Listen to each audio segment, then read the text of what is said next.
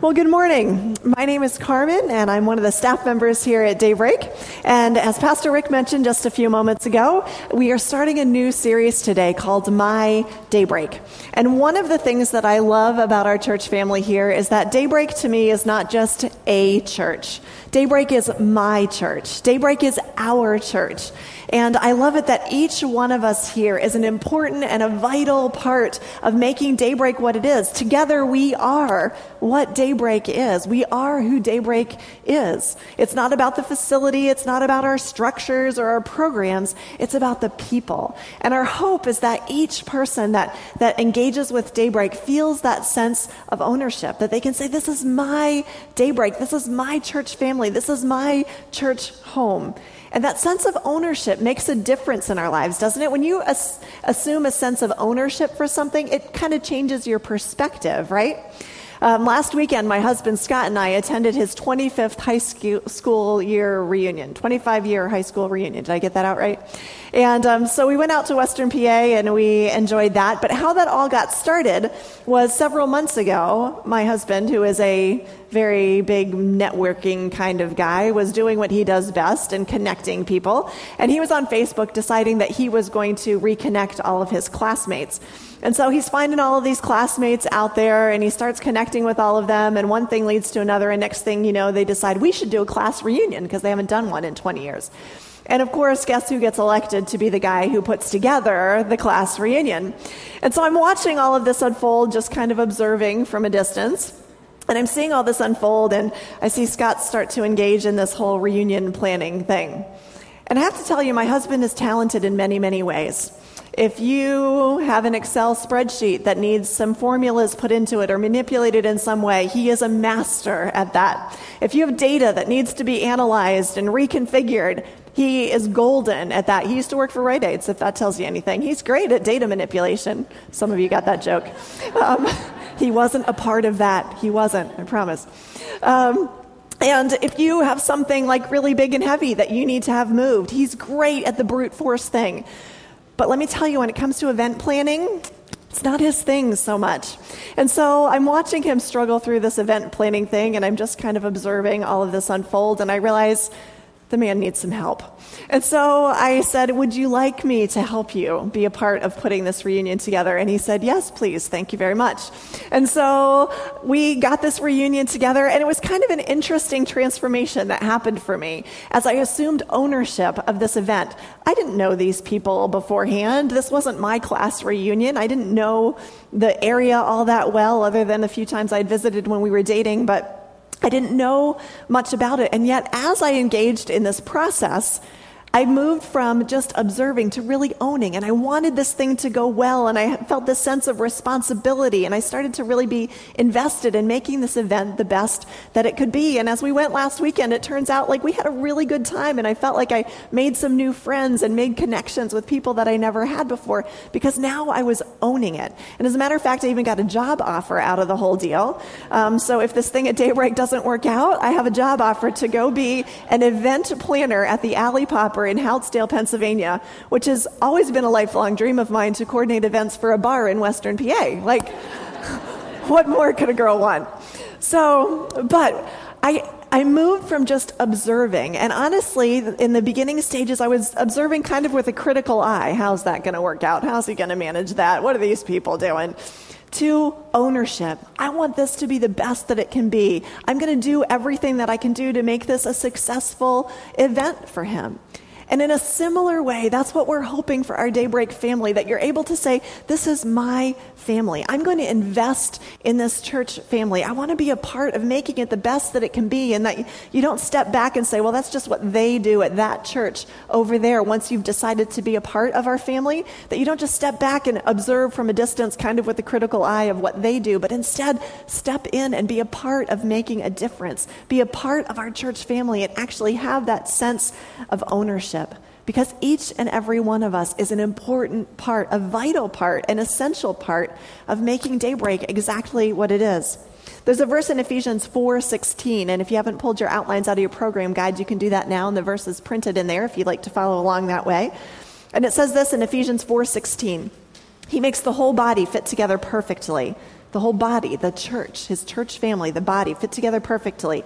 As each part does its own special work, as each part has its own unique contribution to make to this family, it helps the other parts grow so that the whole body is healthy and growing and full of love. God designed us to work together to have this sense of ownership where we all have a part to play, a way to contribute, so that what? So that the whole body is healthy and growing and full of love, so that we can love one another, that we can love God together and be healthy and growing together. And that healthy part is what we're going to kind of hone in on today.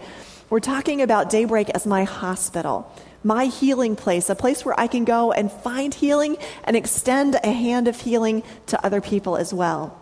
But I want to be clear as we get going today that a church's primary function is not necessarily just to be a hospital. A church isn't designed just to be a triage unit and that alone. A church is designed to be God's family, living in community, carrying out God's mission to the world. That's what a church is designed to be. But if we're going to be a healthy community, we need a hospital. We need a place where people can go and find healing and get well because every community needs a healing place. Why?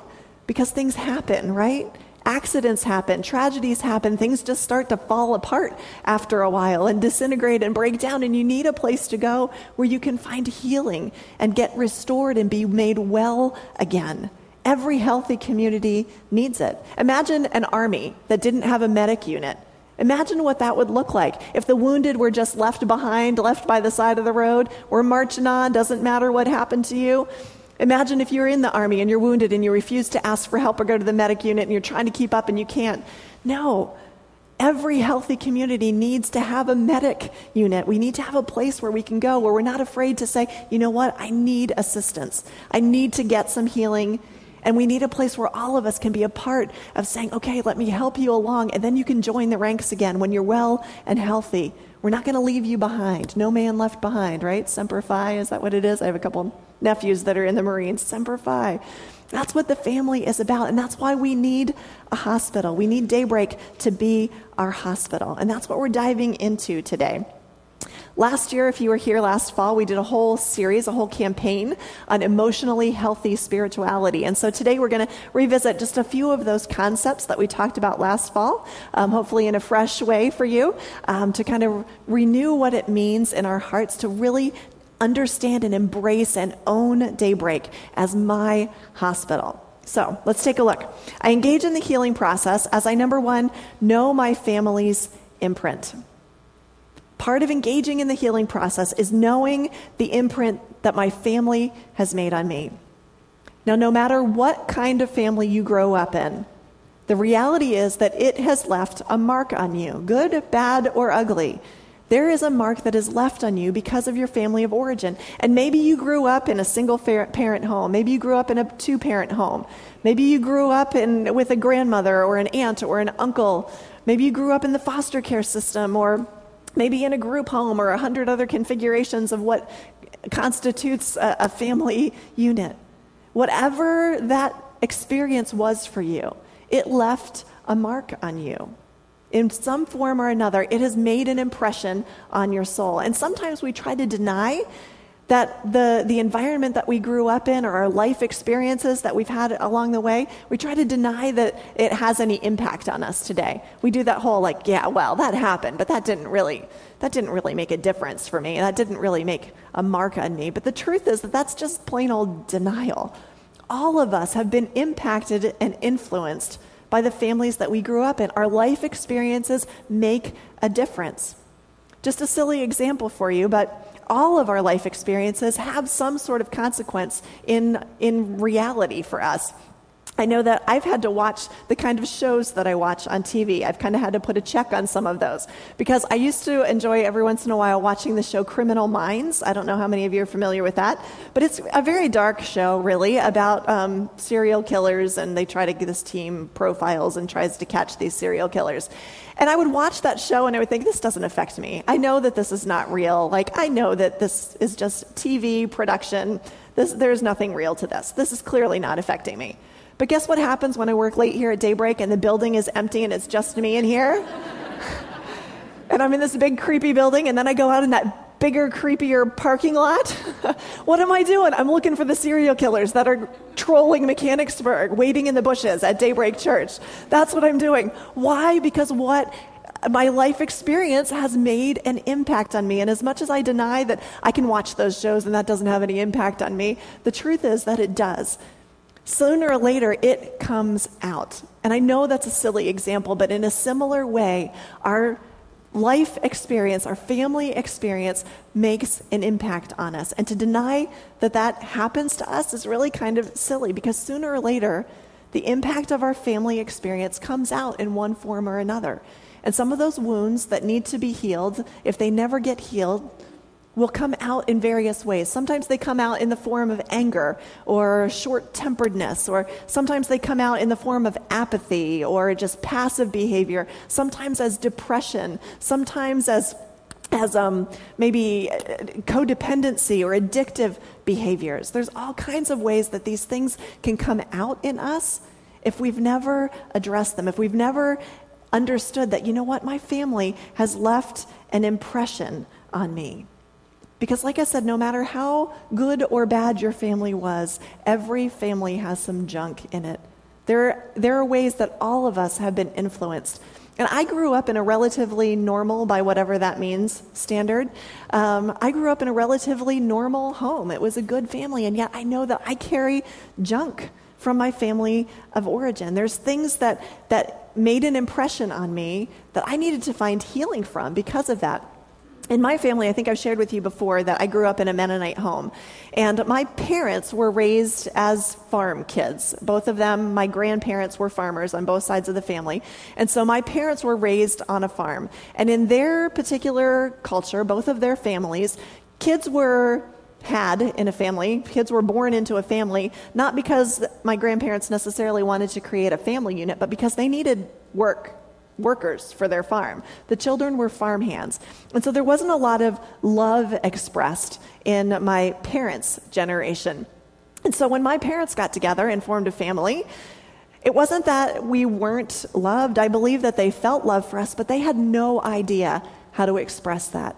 My parents had no idea how to express or communicate their feelings of love for someone was just too awkward. I was joking in the green room before the service that I think I told my dad I loved him once and he couldn't look me in the eye for the next year, you know? Like because it was just too awkward. It wasn't something that was done in my family. And so the way that I learned to compensate for that was that I wanted to know that I was loved. And so I presumed that if I behaved well, and earned their approval, then I would be loved. So if I was feeling their approval from my behavior, and behaving well and jumping through the right hoops, then I presumed that that's what earned me love, which is not a really good pattern to live by.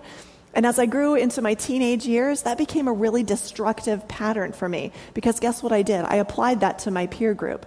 Well, if I earn the approval of my peer group, then I'm going to know that I, I'm accepted and I'm valuable and I'm loved there. So I'll do whatever it takes to fit into that group to earn their approval so that I feel valued and loved. And let me tell you, I made a lot of really destructive choices.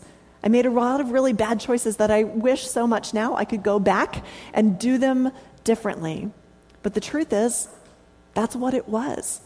And that, that uh, desire inside of me to earn the approval even continues today sometimes. I have to fight against that because I realize that even sometimes today, I do that same dynamic with God that I say, God, I need to earn your approval somehow. I'm going to know that I'm loved if I feel like I've done enough to, to be worthy of your love. Instead of just understanding that God's love for me is unconditional, that God wants to express his love for me, sometimes I still have to go back and keep resetting my mind to the truth of God doesn't work that way. It's not about earning my way into God's good graces, it's about just accepting God's unconditional love for me. But it's been a journey for me. And I know some of you are looking at me saying, yeah, she's a little messed up. Mm-hmm. Yeah, I am. And the truth is, all of us are in some way or another. All of us have stuff that we carry from our family of origin, from life experiences that have happened to us that make a mark on our soul, and we need to find healing from that. There's a great book called Healing Your Family Tree. It's by Beverly Hubble Tauke. And I'm sorry that we don't have copies in the Resource Center. I wanted to get some more for today for anyone who might want to purchase a copy. And they're out of print now. You can get used copies on Amazon if you're interested. Um, but it's a great book about just diving through some of the stuff that has caused our families to get out of whack in the first place and how we can find healing and change that pattern moving forward.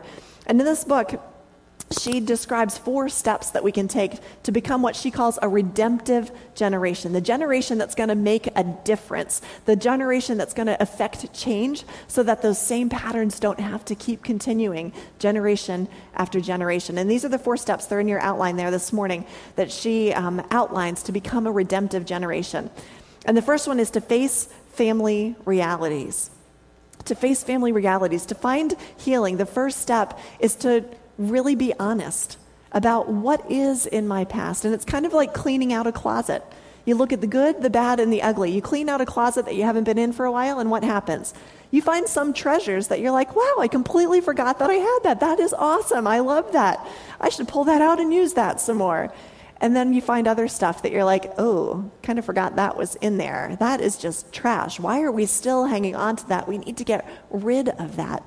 And that's what, in this step of facing family realities, you need to do. Go back and look honestly and openly and authentically at your family history. What was the good? What was the bad? What was the ugly? What's the reality of what's there? And then, second of all, you need to mourn the losses. You need to mourn the losses. There are things that you're going to look back and say, I wish it would have been different. I wish that things wouldn't have been the way that they were. And you have to go back and grieve the loss of what you wish would have been. The reality is, we can't go back and change the past, right? None of us can go back in time and redo something that was done or undo something that had been done. So sometimes we need to look at that and say, you know, I wish it would have been different. And I need to work through the grieving process of, of mourning the loss of what maybe should have been or could have been in order to move forward. I know my husband had to do this. He had a, a really rocky relationship with his dad. And finally, as an adult, he decided, you know what? I need to grieve the loss. There are lots of things he wished his dad would have been. There's lots of things his dad could have been and wasn't. And Scott had to go back and he had to say, you know what? I'm going to grieve the loss of that. I'm going to grieve the loss of what could have been or should have been in order for me to move forward. And now he can move forward. Now that he's grieved that loss, he can move forward in a new way in his relationship with his dad instead of still hanging on to these pieces of disappointment and loss and grief that never would have been worked through otherwise. So we face family realities, we mourn the loss, and we examine the consequences. We examine the consequences of what are the ongoing fallout? What's the ongoing fallout of the destructive patterns that have happened in my family? What are the consequences that happened in my generation? What are the consequences for the people around me? What are the consequences for the next generation if someone doesn't step up and change? What are the consequences of hanging on to this stuff, this junk from the closet that should be thrown away? If I hang on to that, what are the consequences of that? And how did it affect me? And then finally, take charge and change. Take charge and change. If you want a new path, make a new path. Find the healing that you need to forge a new path. You can be the redemptive generation. You can be the one who stands up and say, says, It stops with me. I am not going to keep replicating this habit, this pattern in my family that's gone on for generations. I'm not going to let that continue to have its power over me. I'm going to do the work of healing of getting the help that I need in order to move beyond this, to grieve it, and to find help and healing to move beyond it. I need to take responsibility for my choices and for my habits that have over time become my character development. I need to take responsibility for that. And I believe that we, we have a choice to pay now or pay later. One way or another, we're going to pay. And we pay now by taking responsibility and doing the tough changes to the only one person that you can control, and that's yourself. You can't change anyone else, you can only control yourself. And you can step up and you can be the one to say, I'm going to make changes in myself so that this pattern doesn't have to continue. Because if we don't pay now and make those tough choices now and go through that hard work now, what's going to happen? We're going to pay later. And those patterns will continue. And those unhealthy, dysfunctional habits that we get into will continue to the next generation. And I don't know about you, but I don't want that for my kids. I don't want my future generations that come after me to still deal with that same pain recycled generation after generation. We have a choice to be a redemptive generation by finding healing through God's healing power. And I believe that with all my heart. Our God is a healing God. He can take the places that are broken and make them whole again. Psalm 147 says this He heals the brokenhearted, binding up their wounds. He heals the brokenhearted, binding up their wounds. And one of the things that I think is so beautiful about this verse from Psalm 147 is that if you look at the whole context of Psalm 147, it's actually written to the nation of Israel when they're in exile. The nation of Israel was an extended family, it was Abraham's descendants. So essentially, this was a family, and the nation of Israel had been exiled. They'd been scattered because of dysfunction. They had been scattered around. Their family had been broken. Their family had been abused. Their family had been, had been torn apart and broken apart. And in Psalm 147, the psalm is about God bringing them back to their home. They're rebuilding Jerusalem. The exiles are being called home, and not all of them choose to come. Some of them choose to stay in exile, but those that choose to come, God calls them back and he's saying, I'm healing the brokenhearted and I'm binding up their wounds. I think that's a beautiful picture for our families today. That God's saying, I want to do the same thing in your family, and there will be some that choose not to come. You can't control that. But there will be some that choose to come. You can choose to come and find healing for the brokenhearted. You can choose to come and allow God to bind up your wounds and bring home, come home again to that place of health and healing. I know that God wants to do the same in our families. We have a story to share with you today a story from someone who has stepped up and had the courage to be a redemptive generation, to allow God into the really broken parts and to allow Him to begin to change so that patterns that she experienced won't continue to happen generation after generation. It's taken her a lot of courage to share her story. And um, I know that you're going to be inspired by Ginny's story today. So let's take a look. I was born to two alcoholic parents, and after two years of abuse and neglect, my siblings and I were, we were, we were placed in foster care where we endured more abuse and neglect. We were taught from a very early age that we were not wanted or loved, and that we are all a mistake to have ever been born. By the time I was three and a half, I had been placed in five different foster homes, each one worse than the last. All of us kids were separated and would never live together as a family. The majority of my childhood was spent in one foster home where my foster mother made sure to remind me on a daily basis that I was a horrible child and that all my family's problems were my fault.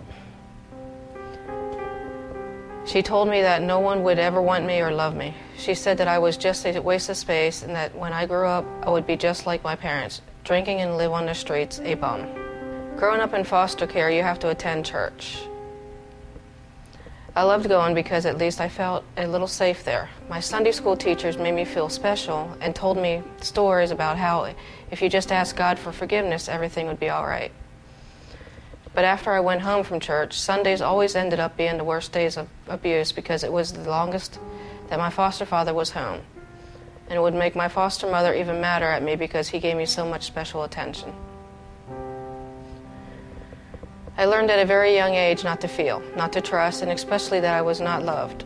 God couldn't love someone like me. I stopped feeling anything. By my late teens, I had endured 17 different abusers, both male and female who abused me in every way imaginable. Even my own parents loved their booze more than me and chose that lifestyle over trying to get me back home or even trying to come visit me. I would cry myself to sleep almost every night, wishing it wouldn't hurt so much. After a while, I just stopped feeling anything but an empty, dark hole in my heart. I did end up moving back home with my father and stepmother at age 14, only to have gone from the frying pan into the fire. It was very clear that I was wanted only to take care of the house and to watch the grandkids so that the adults could go out drinking almost every night. I got a job at a restaurant, but all my pay went to my dad so that he could use it to help him party. I weighed only 75 pounds at the time because I would get in trouble for eating their food. I was emotionally dead inside. I finally decided that if people were going to take from me, I would at least get to be the one who, to decide who, what, and when they were going to take it.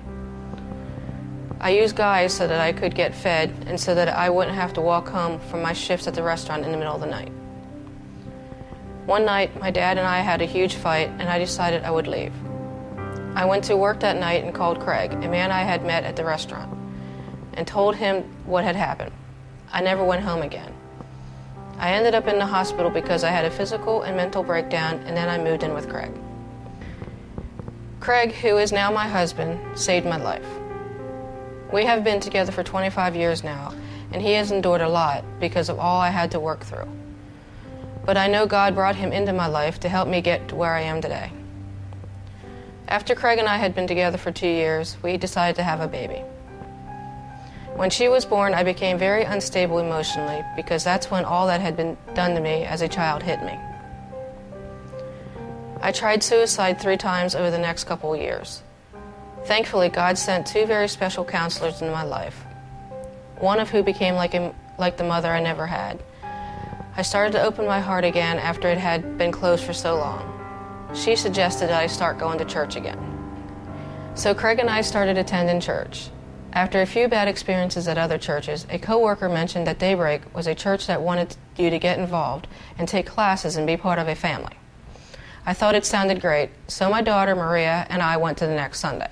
When we first stepped into the Daybreak's doors, Pastor Ron almost ran to greet us and shook our hands. His huge smile melted our hearts. We met a few other people who were just as friendly as Pastor Ron. I knew I was finally home. I knew this is what we were looking for. We have been coming to Daybreak for 10 years now, and I have really grown. We were so excited to be part of church that we began serving with open hearts in a bunch of different ways. I still had a lot of work to do in my healing, but step by step, through Bible studies and encounters with Jesus at daybreak, I have learned to put my pain on the cross. At the Good Friday experience five years ago, I nailed my pain to the cross, where there was once a hole in my heart so deep I thought it would never heal. Now there is peace. My dad finally walked away from booze six years ago now and has been attending daybreak. I am able to be around him now without feeling the anger and hate that I carried for so long. I can see how God is using my experiences to help others too. I have been involved as a mentor in the FWO mentoring program. I was paired up with a lady who was having the same debilitating anxiety attacks I lived with so long, and I was able to encourage her. I am still a work in progress. I still get depressed at times and still battle the physical effects of what was done to me. But I know where my home is now. I know that God loves me and has always loved me. Every day I know I have a place at His table, and I always have. On bad days, when I feel I can't handle it anymore, I just close my eyes and feel the hands of the daybreak prayer team lifting me up so I can reach the hands of my loving Father. Thank you, Daybreak, for helping me on my journey and for helping me find the truth so that now I can help those who are going through the same things I did. I know now that I was not a mistake and I am cherished and valued by my true Father.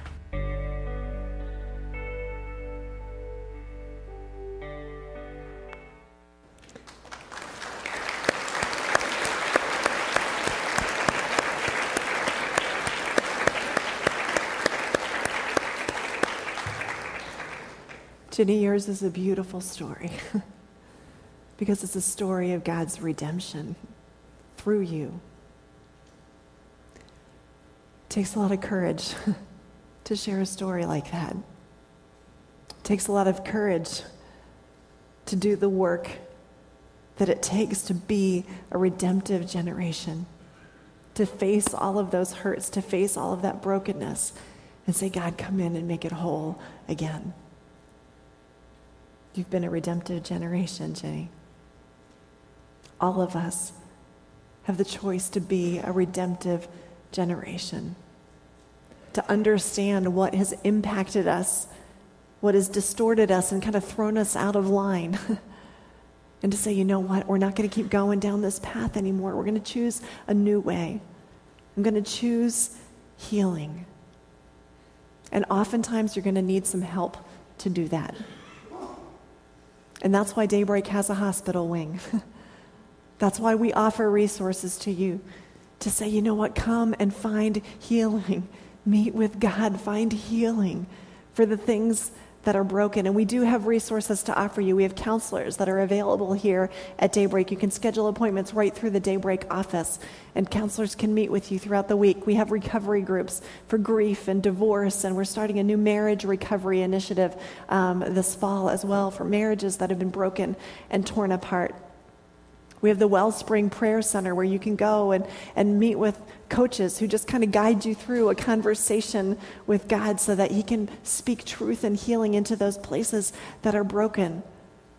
This is your hospital. This is your place to come when life hurts and you need healing and you realize something needs to change. We can't keep going the way that we've been going through my family through my life experience. It just can't continue to go where it's going. Ask for help. There is no shame or embarrassment in asking for help. How many of you have ever been admitted to a hospital or an ER for any reason? How many of you? Raise your hand. Almost every adult in this room at some point or another has needed care physically. Said, you know what? I can't heal myself. If we need it physically, you know what? We need it emotionally too. There is no shame in saying, I need help to get healing. All of us need it. As a matter of fact, I think every member of our Daybreak staff has, has at one season or another seen the counselors here at Daybreak. Why? Because it's a smart thing to do. Get help when you need help to find that healing that God so much wants to do in your life. You don't have to suck it up and do it on your own. There's no embarrassment in asking for help and reaching out. That's why we're here. This is why Daybreak is my daybreak and my hospital. We need to engage in that healing process. Know your family's imprint. And secondly, engage in the healing process as you know your Father's image. I engage in the healing process as I know my Father's image, which is your next blank there in your program guide if you're playing along at home there. It says in John 8:32, "Then you will know the truth, and the truth will set you free." And you know what the truth is? The truth is a person, and his name is Jesus Christ. The truth is God became flesh and dwelled among us so that we could be restored to a relationship with him. We will know the truth. We will know our God, and our God will set us free. It's been his plan from the beginning of time to take the broken places inside of us and bring us to a place of freedom and healing and restoration and redemption. We'll know the truth, and the truth will set us free. But here's where it gets a little tricky for us sometimes. Sometimes we have a distorted idea of what the truth really is because things have influenced our minds, things have influenced our life, and what we consider to be the norm, we presume to be the truth.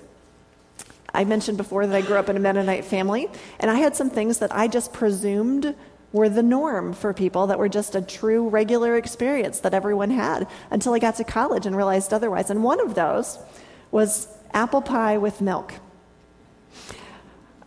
In my house, Apple pie was not served on a plate. Apple pie was served in a bowl with cream poured all over top of it, okay? So you had this warm apple pie. Warm, has to be warm, cannot be cold. Apple pie should never be cold. It needs to be warm in a bowl with milk poured on top of it. And that was dinner. That was the main course. I honestly did not know until I got to college that that was abnormal to have apple pie in a bowl with milk as dinner. I couldn't understand why the college cafeteria never served it because this was dinner. And my friends were like, but apple pie is a dessert. It goes on a plate. You eat it after. I'm like, no, that's not how you eat apple pie. There are things that had informed my life experience that I just always presumed that this is normal. This is what the truth is. This is how life exists. And I know that's kind of a silly, stupid example, but I think the truth is that we do the same thing in our perspective of God. We have these life experiences that impact us and kind of inform what we believe to be true even if it's not really the true perspective. We get these, these worldviews or these paradigms that we operate off of, and we presume, well, since this is the way that it's always been, this must be the way that it's true. And God says sometimes, no, your truth is a little distorted. You need to know who I am. Really and truly, we need to know our Father's image. We need to understand who He is, not just who we think that He is. We need to get to know Him for the true God that He is.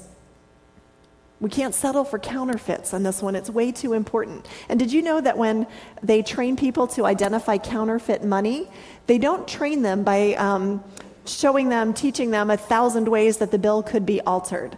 They don't teach them to look for the flaws. Instead, when they're training people to identify counterfeit money, they have them study the real thing. They have them study the real thing over and over again. They have them study what to look for in that when it's the real and genuine article. They study how it feels. They study what it smells like, what it's supposed to look like. And then that way, when a counterfeit comes along, they can spot it in a heartbeat. Why? Because they know what the real thing is supposed to be. They may not, when they encounter a counter, then when they encounter a counterfeit. Wow, that's a lot of counters in one sentence. But when they encounter a counterfeit, they may not immediately be able to discern like what is wrong with it, but they just know something feels off. Something's not right. It just doesn't seem right to me. And in a same basic idea, in the same basic way, it applies here to our relationship with God as well. We can't know who God is by studying things that are untrue. Instead, go back to God.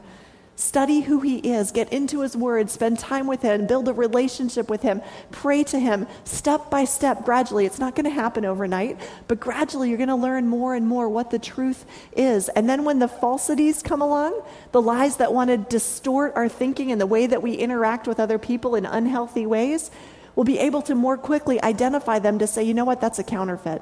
That's not true. Maybe I can't put my finger on exactly why that doesn't feel right but I can discern in my spirit that something is off about that. Why? Because I've gotten to know the truth.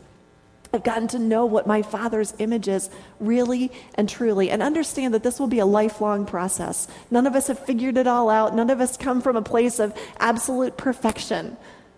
But the more that we engage with God, the more that we know what His image is supposed to be, the more quickly we'll be able to identify the lies and, and guide our lives in a way that's good and healthy for us instead of repeating time after time these false beliefs that lead us down a really bad path. Then we will know the truth, and the truth will set us free. That's where healing comes from, by knowing the truth, and it's the truth that sets us free. And I want to give you a moment this morning just to soak in some of God's truth. We have another little video clip to show you this morning that is just chock full of scriptural truths about who God is, how He views us, and what our purpose is in this life. So let's soak in a little bit of truth this morning through God's photo book. I have searched you, and I know you. You're an open book to me, even from a distance. I know what you're thinking. I know when you leave and when you get back. You're never out of my sight. I know everything you're going to say before you start the first sentence. You look behind you, and I'm there. Then up ahead, and I'm there too. Is there any place you can go to avoid my spirit, to be out of my sight? If you climb to the sky, I'm there. If you go underground, I'm there. If you flew on morning's wings to the far western horizon, you'd find me in a minute. I'm already there, waiting. I even see you in the dark. At night, you're immersed in the light. Darkness isn't dark to me night and day, darkness and light. They're all the same to me. I created your inmost, knit you together in your mother's womb. You are breathtaking, body and soul. You are fearfully and wonderfully made. Your frame was not hidden from me. What a creation.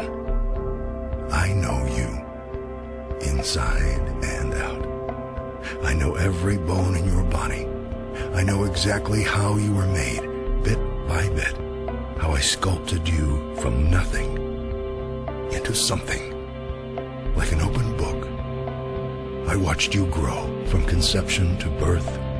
All the stages of your life are spread out before me. The days of your life all prepared before you'd even taken that first breath.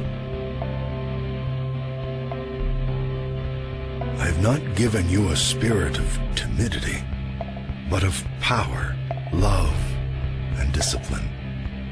My word is a lamp to your feet, a light to your path. I will teach you in the way you should go. I will counsel you and watch over you. You're here to be light, bringing out my colors in the world. I'm not a secret to be kept.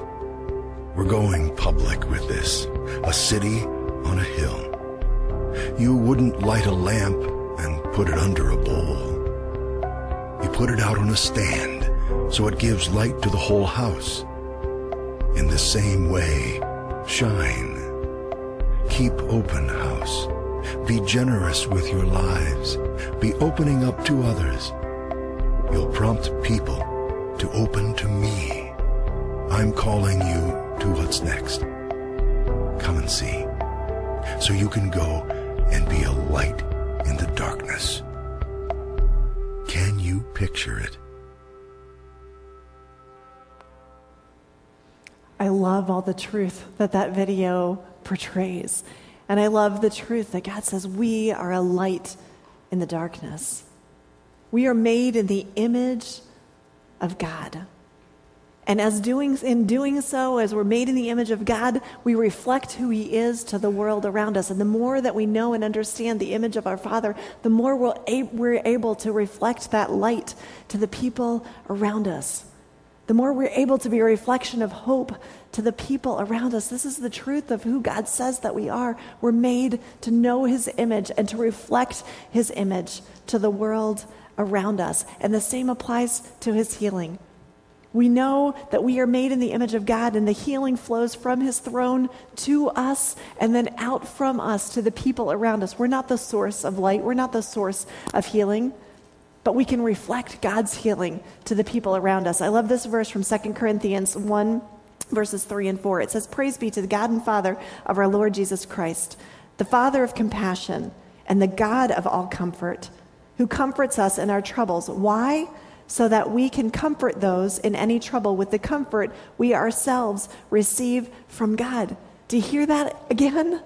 We're, we're receiving healing from God so that we can reflect it then out to the people around us. And to me, this is one of the most beautiful things about being a part of a church family is that we get to be the hands and the feet of Jesus. We get to be a reflection of his light, not only to the other people in our family, but into our community and into our world as well. What an amazing privilege we have to be able to reflect that kind of light, that kind of hope, that kind of power. Doesn't it make you proud to be part of a church family? Doesn't it make you proud? yes, thank you. it does.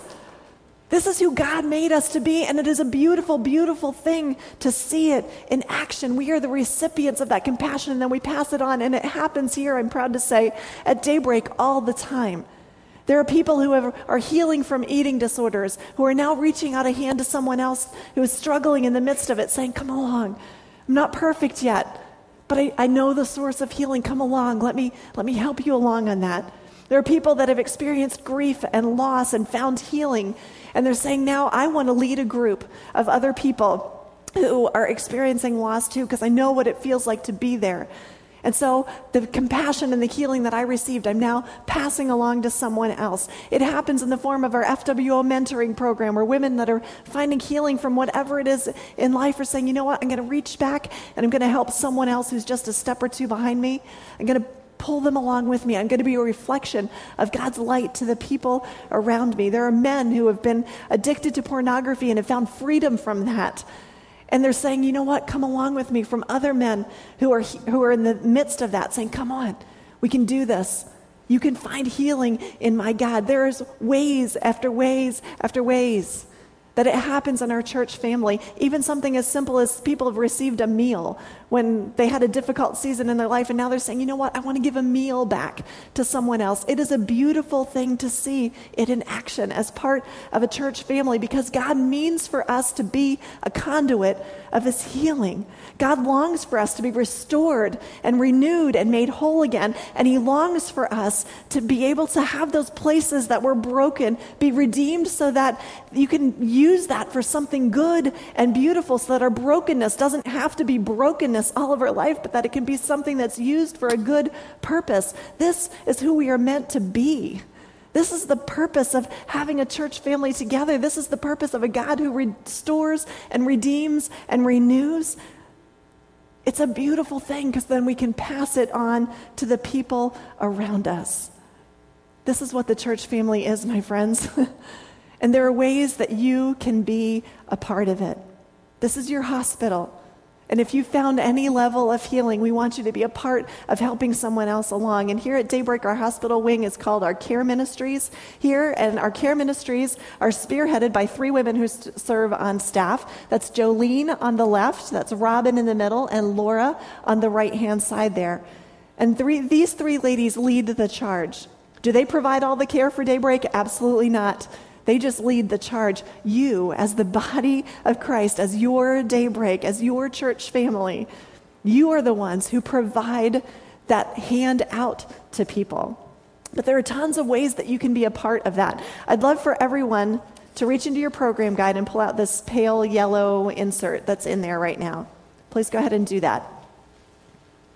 Because the care ministries seek to do exactly what this Second Corinthians 1 verse says. They seek to be a place where those that have received comfort from God can in turn comfort others. On the top of that sheet right there, you can see their mission statement, which is facilitating a healthy environment where people receive care, experience healing and growth, and then give back to others in need. It's that simple. And there are a ton of ways on there that you can be a part of that healing process. And I'd love for you right now to look down through that list. I'm not going to read them all, they're pretty self explanatory. But just consider where God may be saying, you know what? It's time for you to give back. It's time for you to take some ownership of this hospital wing and be a part of reflecting who I am to people around you in a simple way. So if that's something that you are willing to be a part of, I'd love for you to check off whatever box may be, may be good for you and then fill out your name and information at the bottom. And after the service, just drop it in the offering boxes on your way out the door today. And one of those three ladies who used to be up on the screen will be in touch with you um, with some more information about how you can be involved. If you have any questions, they'll answer any of those questions for you. But we want you to be a part. And I know some people sit there and they look at a list like this and they exclude themselves immediately because they say, well, I don't have it all together yet. I can't reach back and help someone else until I feel like I, I have my life together a little bit more. And maybe you're in a place where you do need, you're in a season where you need healing. But if you have experienced any healing at all, please don't exclude yourself because you don't have your life all together. Perfect people need not apply. And as a matter of fact, if you think that your life is perfect and all together, I have a counselor that I'd like for you to see this week, okay? None of us have it all together. We just need to be a step or two ahead of someone behind us to help reach out a hand and pull them along. As a matter of fact, it's the broken places in your life that I think are sometimes the most beautiful. It's your scars that are the most beautiful. Why? Because your scars are the evidence of God's healing in your life. To say that once there was a wound there and now it's been healed and it's even stronger now than it was before. Your scars are beautiful because they're evidence of God's grace and mercy. And every time you see that scar, you're reminded of what God has done for you, where He's taken this thing that's been broken and ugly and a mess, and He's bound it back together again. Your scars are beautiful for what they remind you of, but you know what? Your scars are also beautiful for? That other people can look at you and see your scars and say, wow, that gives me hope. That this big gaping wound in my life doesn't have to stay there I understand that you are someone who knows what it's like to be there because I see your scars. And I know that you can be a part of helping me as well because you get it. You've been there too. Your scars are a beautiful thing because they're evidence of God taking what was broken and making it new again. making it whole again, bringing it back together again. That's what it means to be a hospital as a church family, to allow God to heal those broken places and extend a hand out to those around us. Never be ashamed of your scars. Let God use them for something beautiful. Will you pray with me? Father God, we praise you because you are a God of healing. You are a God who makes things whole and new again. And I thank you, God, for the way that you can take even the most broken places, the things that maybe we thought were beyond hope or beyond cure, and even in those places, you can put them back together again in a way that's beautiful. I pray that you would use this church, Daybreak Church, our church, my church, to be a healing place, a place where we can be your hands and your feet to people in need. God, I pray that we would be humble enough to ask for help when we need it, to not be so strong and independent that we deny our need for you and the people around us, the body of Christ to surround us, but that we would be willing to, to ask for help when we need it. And God, I pray that we would be courageous enough to allow you to use our scars to help someone else along. Heal the wounds, God. Heal the wounds in our lives. But God, we ask that you leave the scars. And I pray that those scars would always be evidence of your healing grace in our lives. Thank you, God, for being a healer. Thank you for the way that you bind the wounds of the brokenhearted. I pray that this church family would be your hospital. We love you, God. Amen.